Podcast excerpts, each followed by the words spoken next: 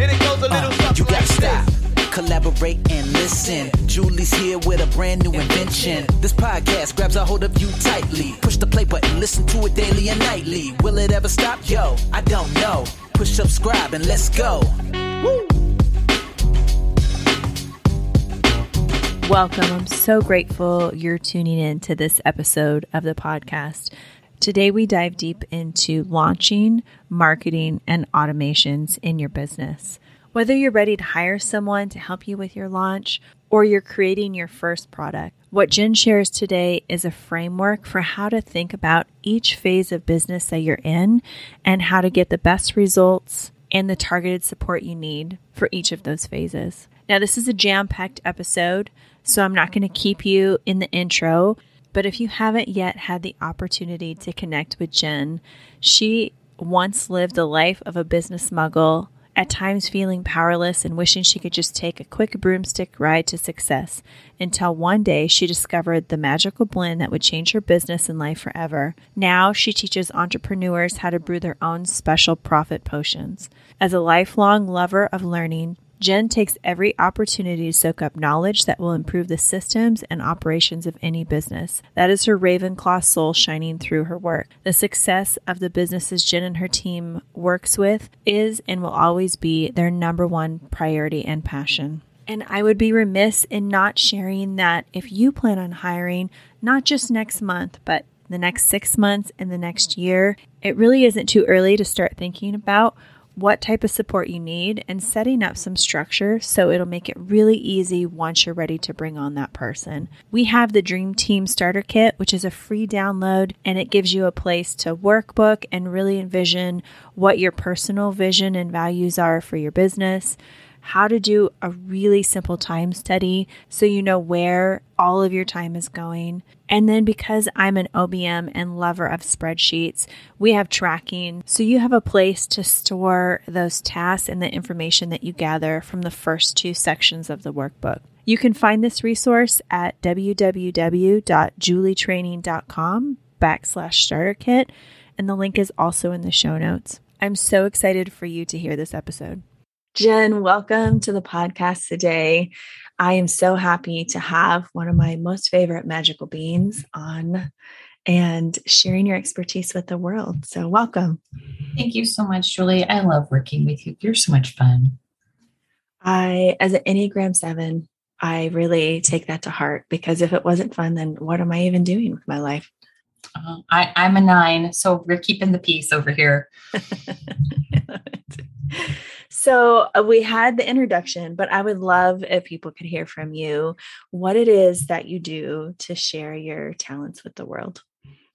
Well, I help my clients actually realize the vision that they create. So we help them get to a place of this is the outcome I want, and sh- the, my clients mostly mostly females, uh, and I co-create what that needs to look like in their business, create that strategic plan to move them forward. And then I have a, a, team of magical wizards that we just make it happen so they don't have to think about, yes, but how do I make X talk to Y to create Z? It's like, you don't need to know that, honey. You just need to know what you want it to look like. We are like the genies in the bottle. Yes, master okay, maybe not quite that, but I'm, I'm, you know, I'm dating myself with I dream of Jeannie, but that's where my brain goes half the time. Like your wish is my command. Man, I have to have my kids watch some of those episodes and then see if they're still as fun as I remember. Right? Yes, master. so, could you tell us a little bit about your journey in business? You know, what brought you perhaps into the online space if you want to share and then what the evolution of your business has looked like to to where you're at now? Well, it has been 20 years that I've been in the work for myself space, but I've been in the online space.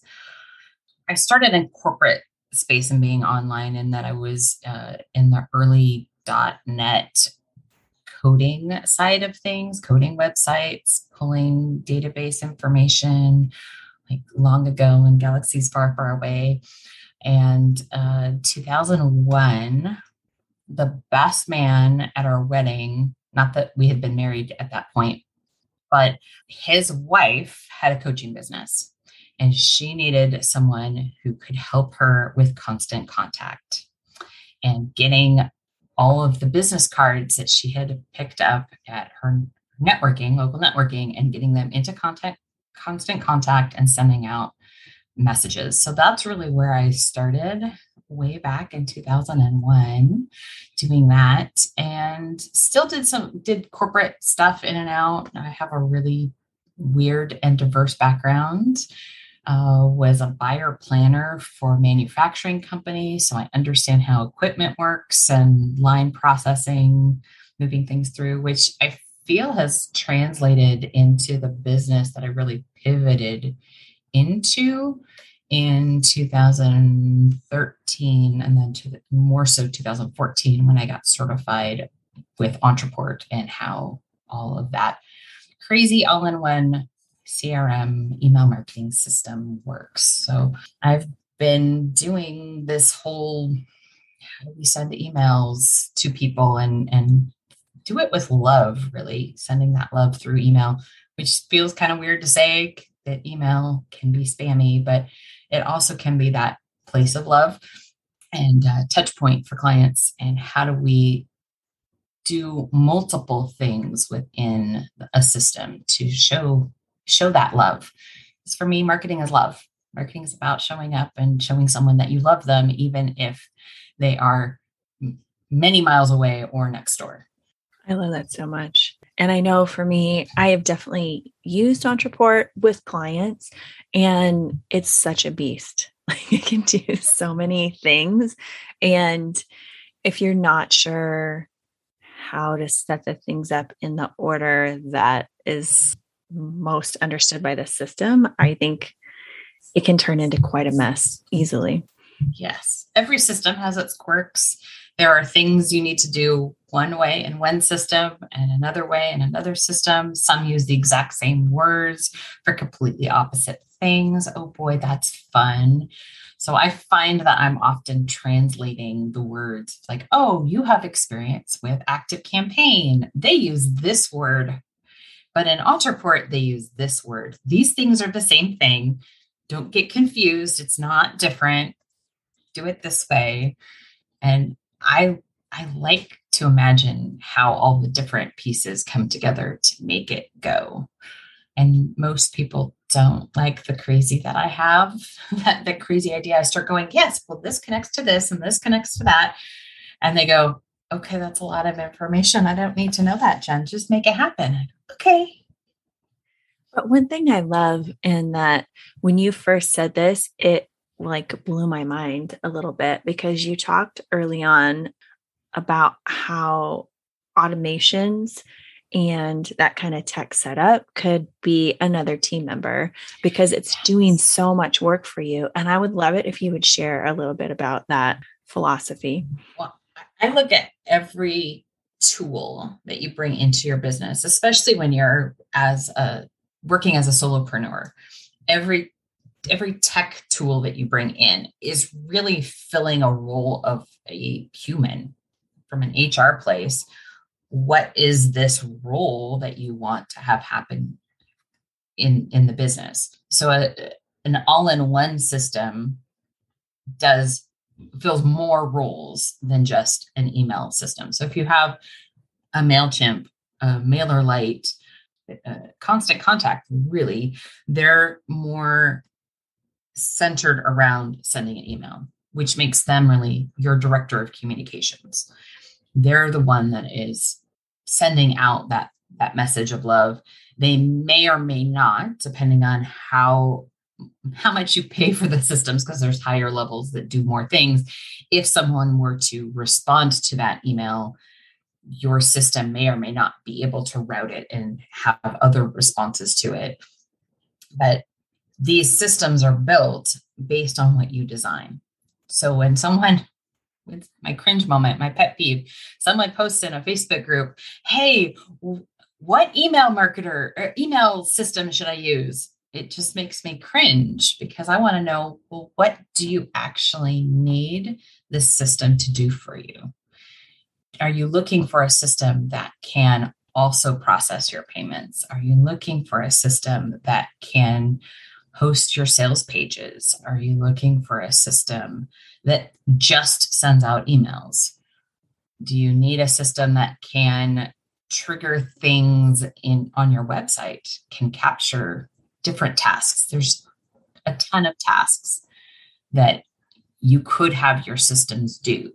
And until you can evaluate these this is what I need it to do. This is what I want it to do. You can't really look at the features and benefits of the different tech stacks and apply it to that. And to be fair, some people just don't know. You know, you might have um, at that point, you might be a service provider with a certain offer, and you don't know that in six months you're going to pivot and maybe have a digital offer or introduce other things in your business or have an agency. Can you talk to us about what you mean by tech stack? A tech stack is the different tools that you bring in, the different technologies, sometimes referred to as SaaS, which is software as a service, S A A S. It's the ClickFunnels, the Dubsado, Slack, your Gmail, all of the tech things you pay for or use for free in your business that creates your tech stack. And it's your tech stack, everything in your tech stack has a job in your business. It's like an employee, and you get to determine is that monthly, yearly, or zero salary, is it actually filling that the roles that I need it to? Is it worth it? Am I getting a return on investment? Just like when you hire someone to work for things in your business, you're looking for, well, what's the return on this time that I'm paying for? Same with your technology. So look at your technology from a place of what do I need it to do for me? Is your email marketing system need to do more than just send out messages? Does it need to be need to be able to have tags because I'm connecting it to another uh, another system like a membership site that needs to release a program that you're buying, whether that be something through a MemberPress or AccessAlly or wish list or anything to a teachable out there like what other things do i need it to talk to is another big piece to look at when you're looking at these items that make up your tech stack. For sure. I spend as an OBM so much time thinking for my clients like what are i go in maybe with a different perspective because i'm looking at number one what are their non-negotiables what tech do they have in their business that they are obsessed with and don't want to let go of sometimes that's a few things and sometimes it's none. Sometimes they have no attachment and just want things to work. And then the other thing I'm always looking for is something that has as many things as possible inside of it that also work really well. Because for me, I have found that the less things you have to connect, the less chances of the thing breaking is. And so if I can go into FG funnels, for example, build a funnel, connect the email, uh, connect a payment, uh, send out appointment reminders. If I can have a system that does more things within it, yes, things can break inside the system, but I find that it's more rare than if I'm connecting things outside of the system. It's always the connect. The more connection points you have, the more points of potential failure you have. So it's looking at all of those pieces. And you might be in a place where no right now i'm cash poor. I have to bootstrap it. So i'm willing to spend the $25 a month to have zapier because i'm doing the annual of 250 i can find 250 bucks to be able to have that connection piece but i can't find $200 a month to have it all live in Ontraport or uh, the 119, I think it is for FG funnels. I can't find that right now, but I can do 25. So we'll do the 25 in the now and knowing that you're going to be okay for now and plan for I may need to move to a different system in the future. That's a piece that doesn't always come up from it's a mindset thing that pops up actually pretty frequently with clients of I've been using this tech. I know what can go wrong with this tech. You want to move me to this new tech, and I don't know what could go wrong with it. And every, but all of their tech stack is currently with a wing, a prayer, duct tape, a little bit of spit, some baling wire. Like any moment, any shift could break the whole thing. And they're in a space of, yeah, but I'm hitting my upper limit of the six figure mark and I'm not going to be able to get to seven figures because this thing is going to break on me. You're speaking my language because I don't know if this is just an Alaska thing, but pretty much our culture is anything can be fixed with duct tape. Oh, yeah. MacGyver it, man. MacGyver. I mean, again, dating myself, going, anyway. yes. Duct tape and then I think spam. Uh, we consume less spam than Hawaii, but probably not by much it's a it's an interesting interesting space when you're looking at some of these systems though of Definitely. oh how how have you gotten yourself to this seven figure business on mailchimp that's crazy oh you're actually an eight figure business and you're on mailchimp that's crazy pants how did you get here yes so let's transition and move into launches. There's so many things that you and I could talk about, and we definitely might need a part two. But I think for the purpose of this episode, a lot of people are launching, and it's more and more. I think in this space, I've seen a lot of talk about what launches can look like. And I love the conversation that's also shifting into it doesn't have to look like crazy town. It doesn't have to look like chaos and stress. And I mean, it, by nature, there's going to be more work, more team hours, more showing up. And so that in itself is already um, a big energy output. But when you're able to use some of these tools, whether they're tech tools, you can rely on your team and really have a little bit of a runway to plan ahead. Uh, you can have not only a successful launch, but one that is not, you're not going to come out of completely frazzled and burnt out and never want to do it again. So, when it comes to lunches, I really like to break it into two parts. We've got the launch part, and then we've got the funnel part the funnel is all the technical stuff. It's what needs to get set up in order to sell and deliver whatever it is you're selling, be that coaching or an info product or membership site. Like the tech piece is part of the funnel build. And that's the part that I love to play in the most is all the tech behind the scenes stuff.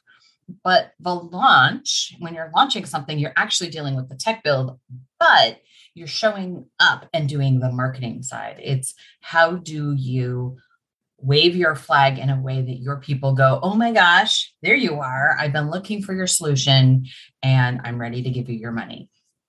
So both of those pieces come into play. And when you're looking to hire somebody, it's you get to look at both both pieces of that puzzle for your level. So often when I'm dealing with clients, I'm really categorizing them into four areas. That first area is I don't really have a list, or I have my friends that are on a list and I'm sending people to, or I've found a few people I've worked with on a, you know, they're you're in the newer stage of business, or you've been offline and killing it, and now you're shifting to online. So you may not have all, all that big Rolodex and you may or may not have a tested offer yet. You're in that new space of things. In your case, you probably need someone who can give you advice on the direction for your selling, for your, for your offer, for your launch, and may need to hire a person to build it. If you're really bootstrapping, you're going to go through and spend more time than more money in order to sell your thing. And because you're really just testing stuff out, right? Is that newer phase? But when you shift into, yeah, I'm, I'm in business. I know I'm in business. I have a thing that I sell.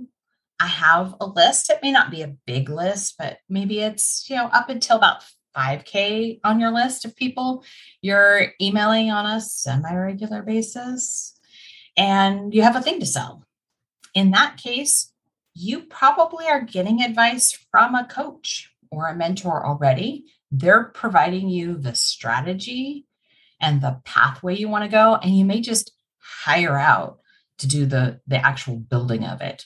It's the content piece that you cannot you cannot abdicate. You have to create your own content. And if you're not happy with copywriting, that's me. I don't like to do copywriting. Uh, you likely want to find someone you can partner with to help create your content, your copy specifically for your sales page. That is where I find you'll get more bang for your buck is spending some time with a with a good copywriter who's willing to co-create with you. Just sit with you and pull out all the juicy bits. That's, you know, the the fun of launching. Yes. Content, that's always let's just get real. Every tech person is waiting on content. right. And every tech person I've hired to do stuff for me is always waiting on content.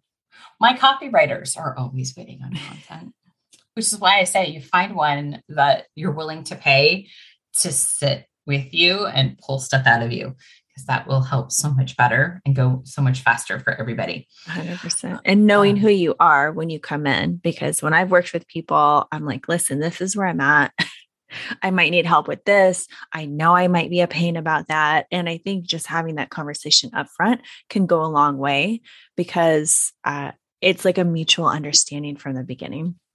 Exactly. And it's really more a consultation kind of conversation where their job is they know that their job is to pull the meat and potatoes out of your scramble because that's really what's going on in in those first couple levels of, of business is like i don't even know what i do what i stand for how to even talk about what i do. You do word vomit and they turn it into something magical and you go oh my god i want to to to buy this thing. Oh wait that's my that, that's my program holy moses holy moses uh, well it's hard that. to see outside of our own bottle you know our label outside of our bottle so other people looking in can read that label and just have an insight that we're sitting inside and we we can't see all those things always easily exactly. oh yeah so I think we just talked about the first two. Yes. Earlier. So there's, levels, there's, two right? more. Yeah. Yeah. The the space of I've got like five to fifteen thousand people on my list. I'm I'm doing well. I've sold something. I've sold something pretty consistently. I'm making decent money. You're usually in like the six figure, high six figure rate at this point. You might be lower depending on what it is that you're selling, but you're feeling pretty confident, you might have some people on your team that might be able to do the build out for you. You may not need someone to do build out, but this is the time that you really want to to have a conversation with somebody who specializes in the, the whole launch piece, someone that can map everything out for you so that your team can implement. You may or may not hire an agency to do all the build at this point, but you really want that strategist to say, okay, let me look at what you've done. Great. Here's how we can optimize that, tweak that, and make that even better. Or I've done this, I've sold it this way, I've made some money. I don't love it. Can we do something new? Give fresh eyes to how you want to sell your thing. Mm-hmm. And then anybody who has a list more than 15,000, which I'm fortunate enough that most of my clients do. I'm I'm working in Ontraport, and most of my clients are seven and eight figure businesses in that space. So that let me just tell you that has its own set of crazy that happens that you don't see in the others. It really does. they've got multiple offers, multiple things that they're selling. And often when they start working with me, they haven't connected them. Maybe they have, well, this one leads to this one. Like here's the regular sort of regular, and we have the advanced. because they've covered the first bit and they've got their basics down. and Now they're moving to the next round, like that piece. But as a as a bigger business, you're looking more holistically at all the different pieces. And that for sure is when an agency is going to come into play for your business. You have mentors that are telling you, this is what I am, eh, this is what I'm doing. You've got coaches that are helping you see what's possible for your future, but everything may still be disjointed. It's really a space of not only what does my launch calendar look like because they have the year already planned out and know this is the windows of things Yes. but how do i optimize the operational side of my business are there things we can systematize in our tech in our tech stack going back to that tech stack thing are there ways we can optimize things so that that everything runs more efficiently and effectively to allow my team allow their team to connect more with their people rather than be stuck in all the minutia of is this working? Which just remember in launch time everything that could go sideways is going to go sideways. That's part of the universe and testing and you will have breakdowns before the break the big breakthroughs.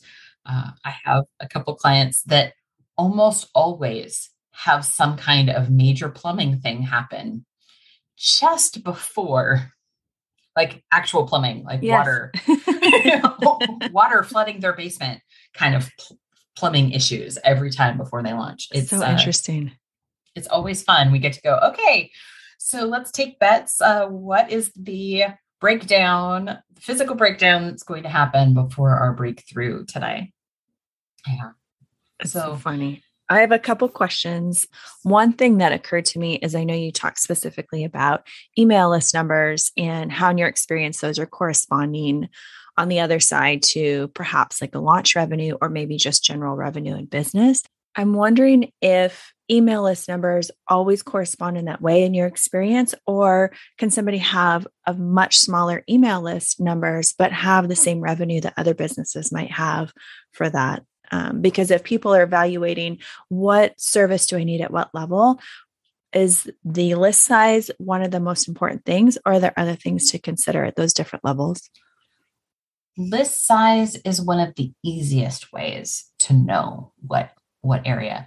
I have had some anomaly clients where they've had really small lists, but they have high revenues. And high revenues come from either they're selling something that is very high ticket, um, like they're selling a five figure yeah, a five figure or higher product to a small number of people, Mhm. or uh, businesses that have already put into place some of the strategies and tactics that a higher performing list and business may have. So when you're talking about that high level business that has the over 15,000 people on their list, they've got processes in place to do list cleaning. That if someone's not engaging in X time period, they are being blessed and released. They're given an opportunity to wave their their hands and say, "No, no, no, no, no, don't purge me," but they are purging people because email deliverability, ISPs, that's internet service providers, the uh, Hotmails, MSNs, Google's, oh yeah, definitely Gmail, all of your service, internet service providers have protocols that they look at. And if their people that are receiving these emails from you are not consistently opening them or are marking them as spam or it comes in and goes straight to the trash can their ais are seeing that information and going hmm well i don't know that these people my people actually want me to deliver this email so i'm going to go like hide it from them protect them because I love them. Yeah, they put all your fun stuff into spam. We know that this happens, right? You go, Yes. where did that email? Like I sent this email out. Why has no one clicked? Yeah, it's probably because your the internet service providers didn't deliver it where your person can see it. So to help them, they're making sure that the people that are most engaged are seeing their emails first and like they may actually be segmenting out. I have some clients that I have set stuff up to segment out. Their newsletter goes out on Thursdays. If you consistently open their emails, you're getting their email at 7 a.m. And if you haven't opened their email in a few months, you're not getting it for two or three hours after that because we purposely have set it up to have the hyper responders see it first. The ISPs go, oh, yes, our people, people love you. Yes, we'll deliver. So even those people who aren't as active, it's we're trying to get them into their inbox. So this is all roundabout to say that there are people like myself. I, I do this for other people. My list size is under 5,000, but I'm constantly pruning my list. I'm constantly checking.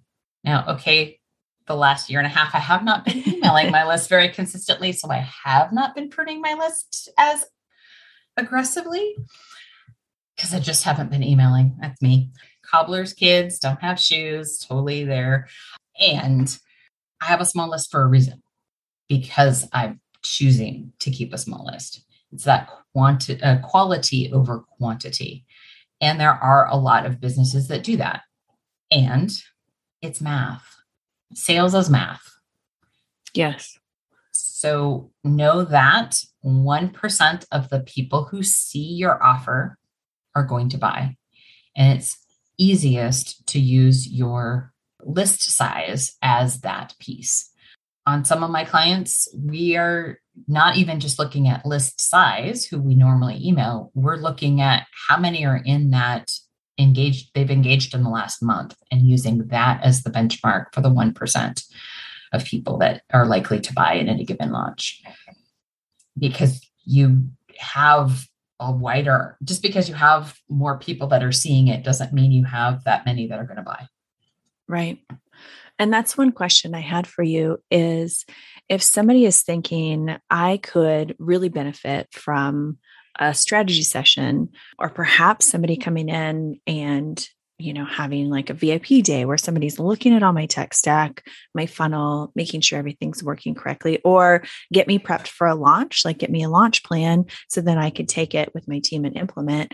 How important is it for people to come in with the metrics and tracking if they have done any launches before.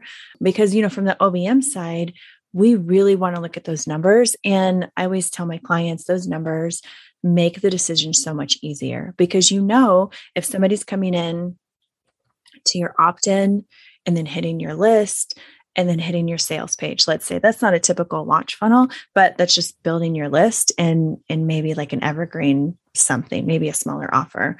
And if you can see well people are hitting my email list but then those emails aren't converting then we focus our attention there. You can really pinpoint and identify what small changes you could make to make a big difference. So do you find yourself helping people set that up or would you prefer or would it be really helpful if people had those numbers before they came to you? And how do they know what numbers to to bring to you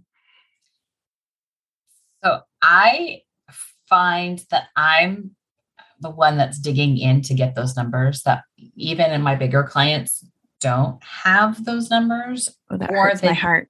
or, or they don't know where to look for those numbers is more specifically.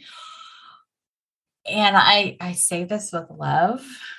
There are some business owners that go into some of these calls and they're in a in a place that they're feeling not enough and that what they write down as these are my numbers you dig into it and go that's not actually your numbers and you just weren't feeling confident in sharing your true numbers because Mhm. as a strategist my job isn't to judge you oh you're you're a crappy business because you haven't done this my job because me, I'm driven by service. My job is to help you be the best you that you can be. And mm-hmm. that means that I need to look at the data. Yes, I'm a data nerd. And geez, just before this uh, conversation, I was having, I was sending a message going, oh, the the um, ads team that you hired isn't using UTM variables. So we're not able to track effectively who came in from the ads that they're running. Mm. We have to take it based on what Facebook is saying are the people. We can't actually track that back. That's not ideal. Now, fortunately, ads just turned on a week ago. So we only have a week's worth of people that we're sorting through and having to figure out okay, well, they're new to the list. We're, our ads are all to new traffic. Okay, that they have to have come from here, not this other place. But uh, they're launching in a month. And so we're doing that prep work and going, oh, we don't have this. We need to fix that. It's interesting that definitely a common theme. I've spoken about it with other OBMs in the space is that if there was something I could tell clients coming in for any service with an OBM, whether that's a strategy call or VIP day or a retainer, there's a lot of shame that people come with about, oh, you know, you're going to you're going to cringe when you see my Google Drive. You're just going to you're going to roll your eyes when you see this, but there's absolutely no judgment from me. It's always a sense of wonder that people can still like I come from that place where it's magic to me that people were able to create these businesses and these products and things that really help and serve a large number of people. And so I don't care if you don't have a project management system or if things are a little messy. If anything, I it's like more fun to go in because it's really easy wins to be able to say, "Oh, well, let's just start tracking these metrics. Let's get this cleaned up." And within a short amount of time, you can really solidify and or build that foundation to for them to be able to propel and then grow in the way that they want to. So I I had we hadn't ever had this conversation before, but I I hadn't heard that, but it doesn't surprise me. And I know you would share my sentiment in telling people like don't there nobody's judging you or at least if you're working with somebody who's judging you or has that kind of attitude you're working with the wrong person exactly your ideal person whoever that person is is not going to judge you for the state of your business. You created your business out of nothing, nothingness. Uh, you created it out of an idea.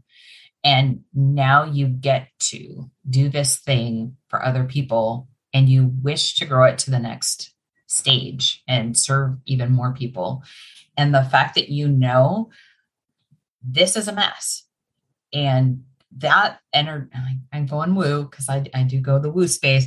Like energetically, you have bound up all of this fear around this mess.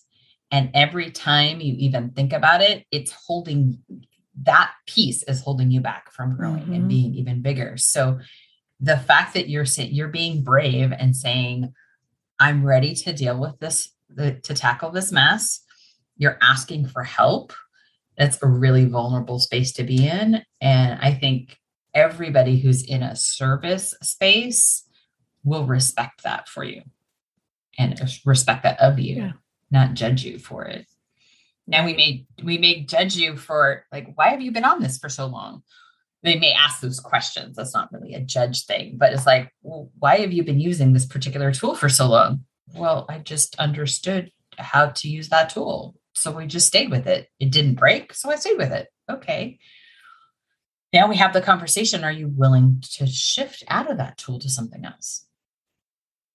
And sometimes people are, and sometimes they're not quite ready. But I think having the education and awareness that there are potentially other solutions is, you know, it can be step one for sure.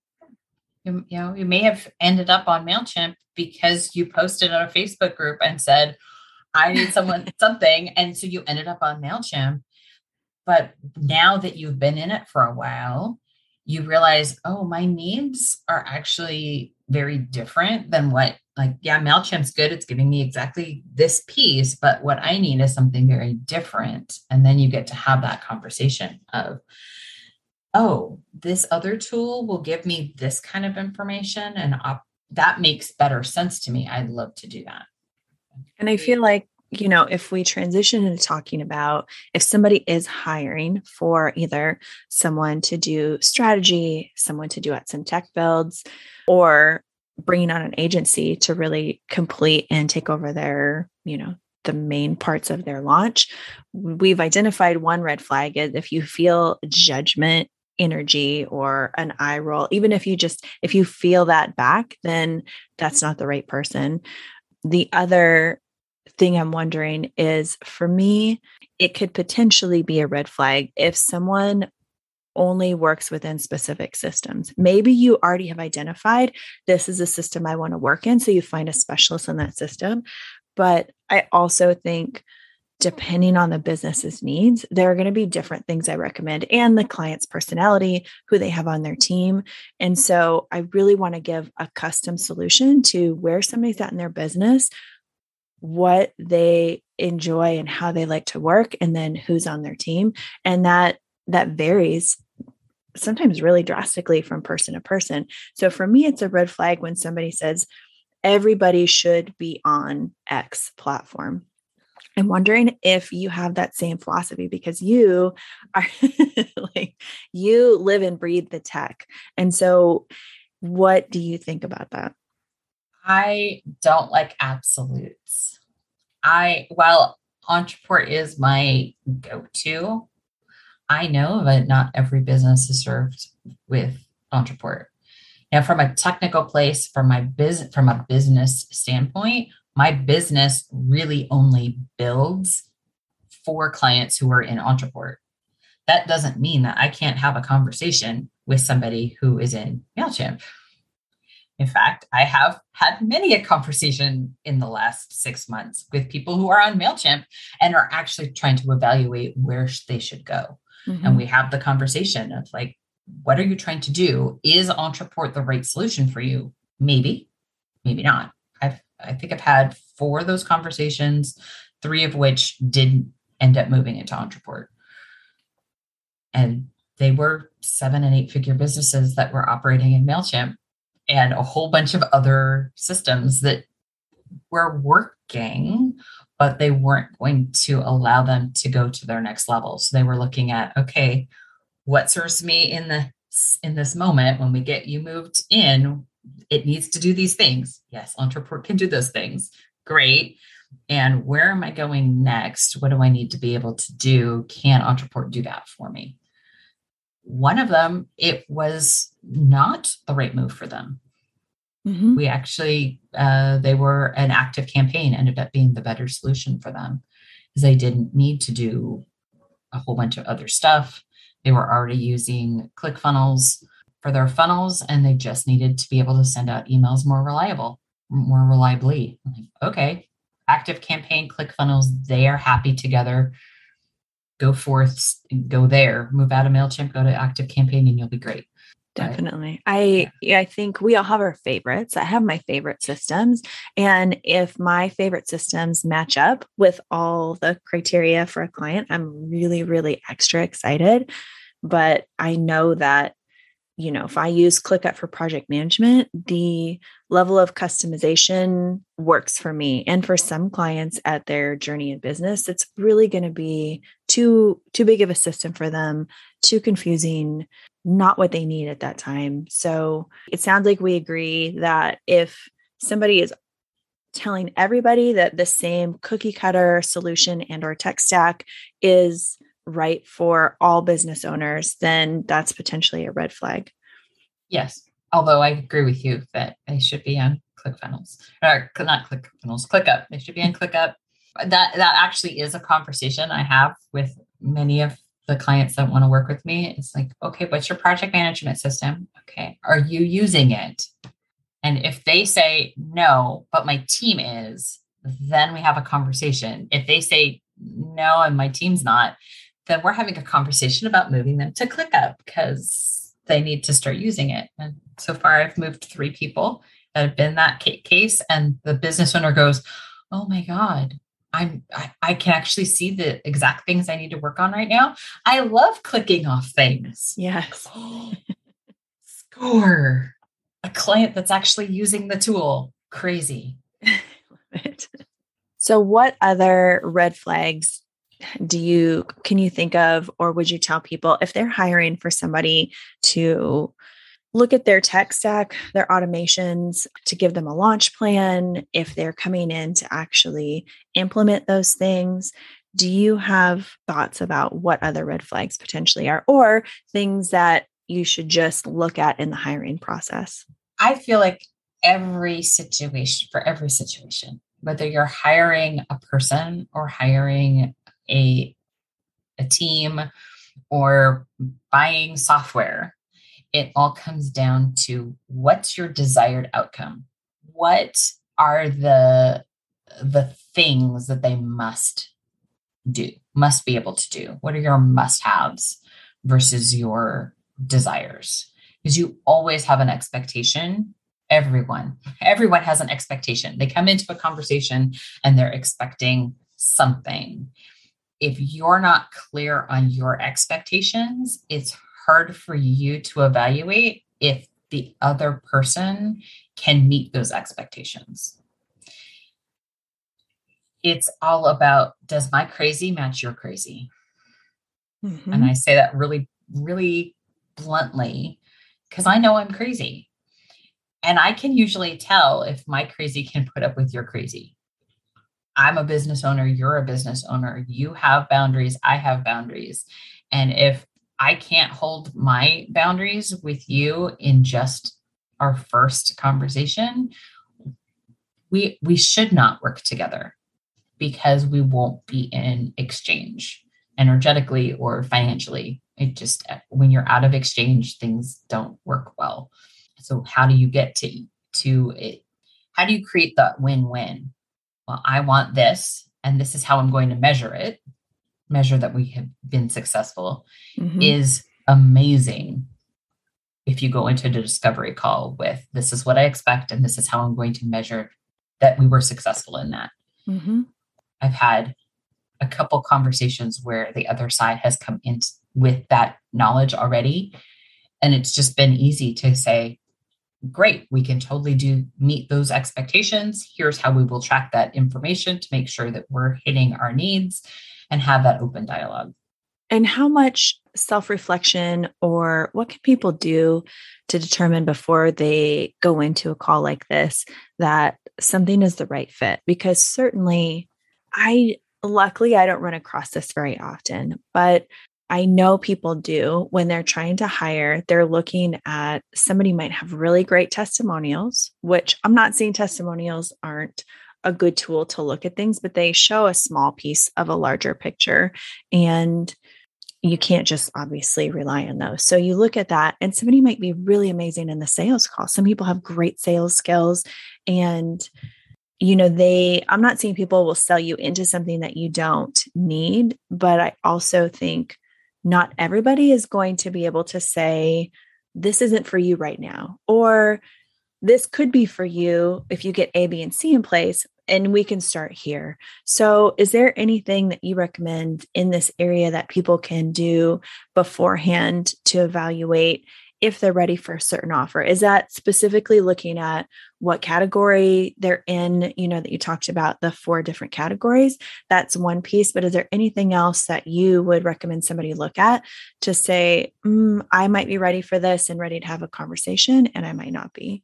I have two different and distinct things that I look at when I go into these kind of conversations. One is the more practical place. Do my expectations, including financially, what I have budgeted for this particular project, are we in alignment? What I'm looking to spend for this outcome, is this person going to meet that? Like we agree on that space. And then there's the more woo for me is I really do pay attention to my intuition and how I feel when I, an hour after a phone call, is how do I feel about that conversation? Do I feel that I had to hide who I was with the other person, be more than or less than who I am, or was I able to show up as me in that moment? That's my more woo one, which has yet to steer me wrong. That I have to show up as some somebody else on that call, either either side, whether I'm hosting the call or or looking to hire somebody. If I had to show up differently, felt that I had to to be different, they aren't my person. I would definitely say, out of, you know, if we were going to disclose that I have hired for your agency before. So you are an entrepreneur and a business owner who knows very much who and what they want in their circle and can identify that very quickly. There are mm-hmm. sometimes other owners who are like, well, this person could be great for this, this person could be great for that. And you will know within I would say minutes, if not seconds, of viewing a video, or even, you know, in the first stage, just looking at their application. It's very easy for you to be able to go through and say, yes, no, yes, no. I would like to learn more about this person, or I know right off the bat, this is just not a fit. Yeah. I have had to, it's taken practice to get to a place for me to raise my hand and say, Julie, I know I'm going to need to hire for this particular job soon and not be in the place of, oh my God, Julie, we needed to hire this person yesterday. I'm drowning. I just need a body. Yes. Because when I hire for a person to just fill the seat because I'm drowning, it's not usually been a long term fit. When anybody hires for that that's you know if i had a pet peeve about hiring or we sometimes laugh and don't feel bad if this is you and you've done this because I think it's the most common thing. But when people fill out my form when they book a call with me, and I think my one of my questions is what's your ideal start date? One of the most common answers is like two weeks ago, yesterday. You know, it is that we're we're all so extremely busy and so we do tend to also put our own business sometimes on the back burner unless we have a system in place to have CEO days to really focus some time and energy on, energy on our business and then when we do go to do the thing it's it's like okay i really have needed this for a very long time and now i'm putting it in place and maybe for what I'm doing because I am kind of helping put all those pieces in place for an owner. And so we can, I can help them strategize to come out of that sort of cycle. But I do think it's anybody who hires in that type of energy, it's challenging to then really be discerning for finding the right fit for who and what you want. Yeah, it's really about the time. How much time do you have to get to where you're going? the, the newer business owner, we're talking about these four levels again. That but first one, we're in bootstrap mode. So bootstrap mode is going to take a lot longer to get to the finish line because you have more time. You need to t- spend more time than you probably have money to invest in it in whatever it is. You may spend a little bit on a tech setup if you were so not tech savvy but you're looking for a specialist, you're hiring for a specific project. This is not your general admin that's trying to run your business. This is, I just need this to talk to this. Can you just build this thing? It's a flat fee so that you get, you as the business owner can budget for it and go, okay, where am I going to come up with that $2,000 to get this funnel all built out? Because I am so not techie level and maybe it's not $2000 but it's that you know that flat fee mm-hmm. number that you go okay this is what i'm doing and that's that's what i'm doing because i don't you either have that money and you know you can can invest it or i don't know how long it's going to take me for me to learn this tech but i'm going to learn this tech to make it go. So that's the, the longer window. That second space of yeah i'm i'm doing stuff. I'm i'm bringing in some money you're going to be really focused on again likely a project based i just need you to do this this thing with a very defined scope. That's really a, another flag is you want to have a defined scope. If someone gives you a contract that is loosey goosey and they don't say, I'm doing this and this is my box of, that I'm going to operate in, that's a flag that they, as a business owner, are likely newer and things can expand and get a little bit crazy. So you need to just be aware that you could have deadlines that may not be hit on either side because no one has those boundaries set. So, what advice would you give to people who are in that first phase and they're starting out and they're building? I know one piece of advice could be don't compare yourself to people in you know step 4 when you're in step 1 that's going to look drastically different and there are strategies that you can implement that people teach in various programs or you know just for free in the online space but not getting that imposter syndrome and thinking my launch it doesn't look like I, I, don't have emails going out every day. I don't, they've spent years and sometimes longer really refining, building, testing, investing in that, um, that entire launch. And they're looking at that and hopefully they're looking at some metrics and numbers you know each time they do it to try to improve and do better so do you have any other advice for people who are starting out and they think i would I would obviously love to have an offer and be able to build to the place where I can have somebody come in and help me do these things. What can they put into place? What kind of mindset can they have in order to be more successful when they do want to bring that person on? Look at, I'm, I'm back at this place of be really clear about what your objective is. What is this outcome that you are going for? and is do the numbers back me up so if you're newer in business you have a, a list of less than a thousand people and you're expecting that you're going to have a hundred people buy your thing the numbers don't don't match there. Realistically 1% of your list is going to buy. So those numbers don't match.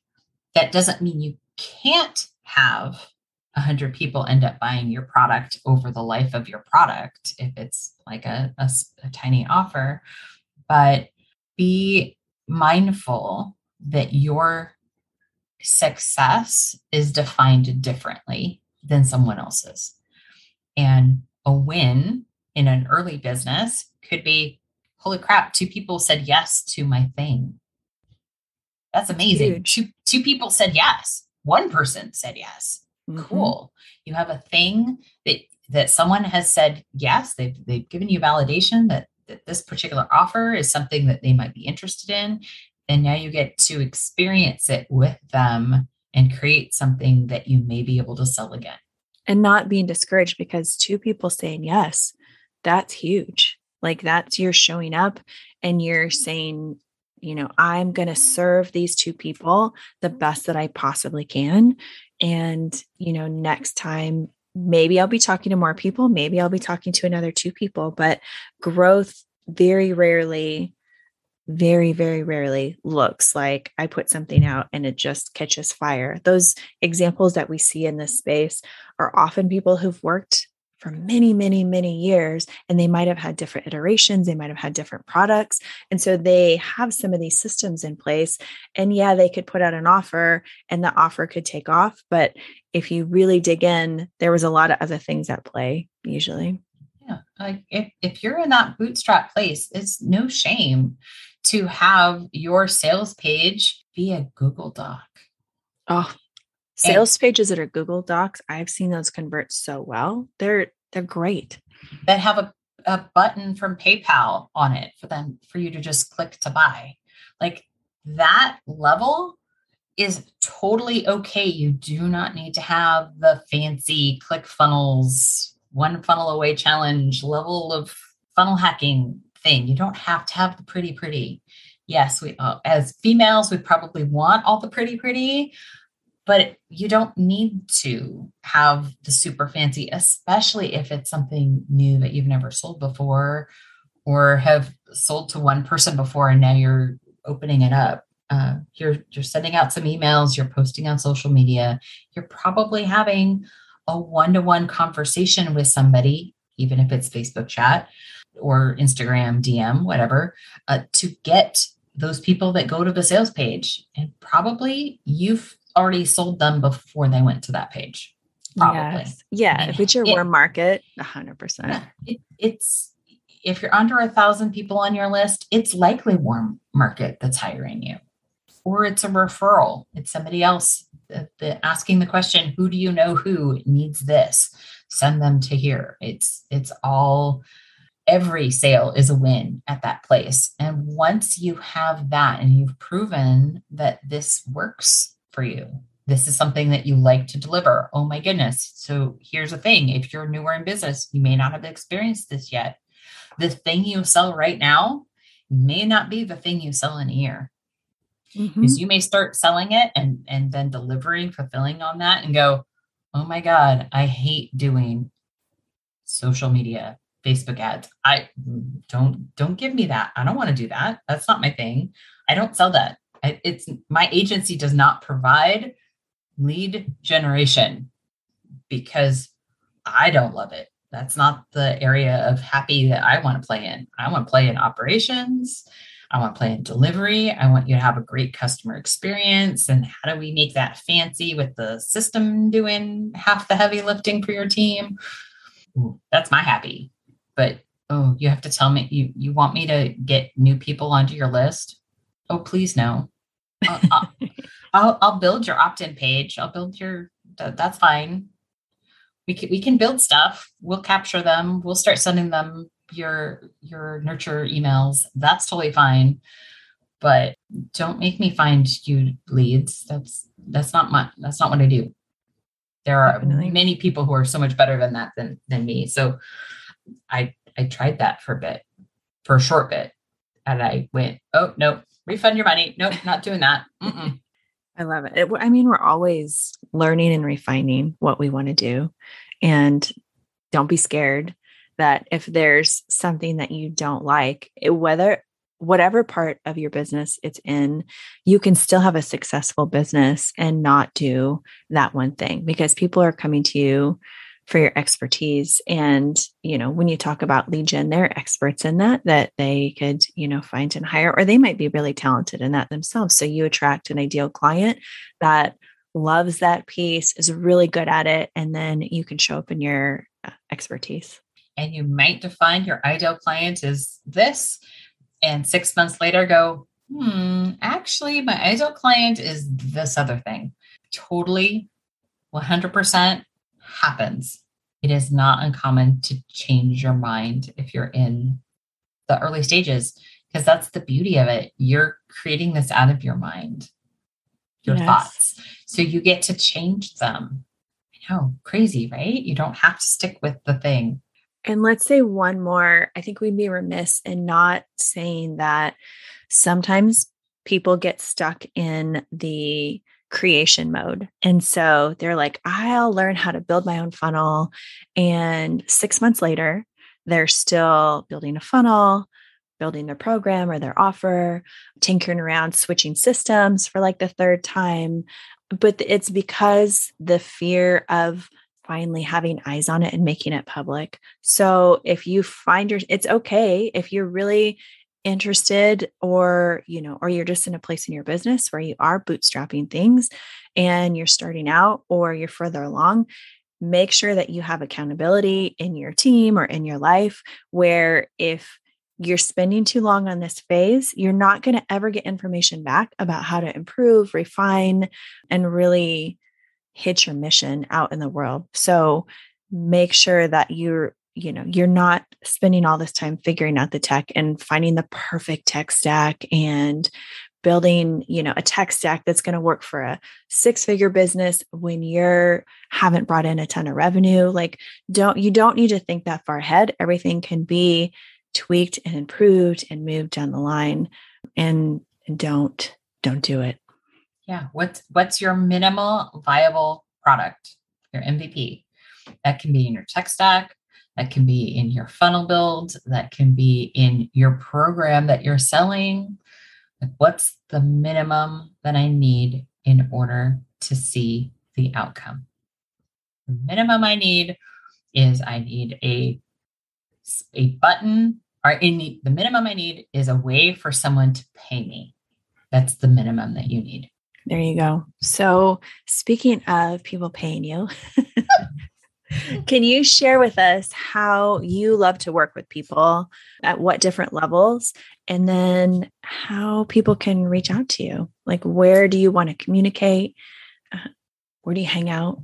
Spellbindingmarketingsystems.com is my website. It's where you can find all the happiness of that is me, including a, a guide on automations that you should probably have in your business to set up and and have that regular metrics spaces. It's different uh, different campaigns so it's a great way if you're bootstrapping to go okay this is what i need. Here's the minimum amount of uh, emails that i need and whatnot uh, to put all that stuff together. So definitely check me out there. I, I do hang out on facebook more than any other social media thing. And it's also Spellbinding Marketing Systems on there. We'll, we'll have it in the show notes so they can just go there and click. See, make it easy. so you make it so much easier for me, Julie. And now that I have an agency, my team does most of the build out and the larger connections. So most of my clients are working with me in short term capacity. Really, we're doing business intensives, looking at what you have in your business and how to connect all those dots, and or um, a sales funnel launch uh, intensives of this is what I'm selling and this is what that needs to look like. Whether you choose to use us or not to do the rest of the build and manage that whole process for you, or just I need the plan because I don't know what I'm doing. Uh, we we do that too. So uh, just know we're we're planners and builders, and we, it all starts with the plan conversation. And because I'm more of that strategist person uh, right now, I'm I'm the person that's doing all that fun stuff. So if you're, and you're really really good at it, if I if do say cra- so myself.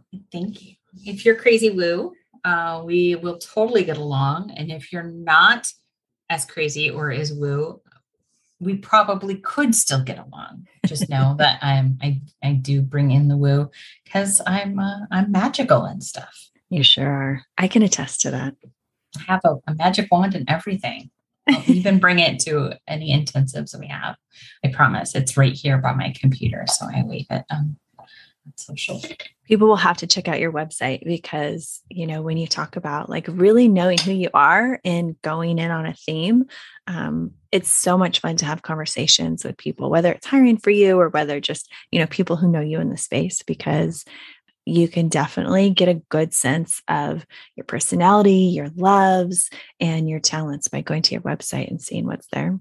Well, this has just been an absolute pleasure. I can't think of the last time we just got to just chat and hang out. So we should do this more often, Miss Julie. I think so. Well, thank you again, Jen, for spending this time today and also just sharing your incredible expertise about tech, automations, launching, and all sorts of other magical things. Thank you so much for having me, Julie. So much fun. So much fun. Until next time.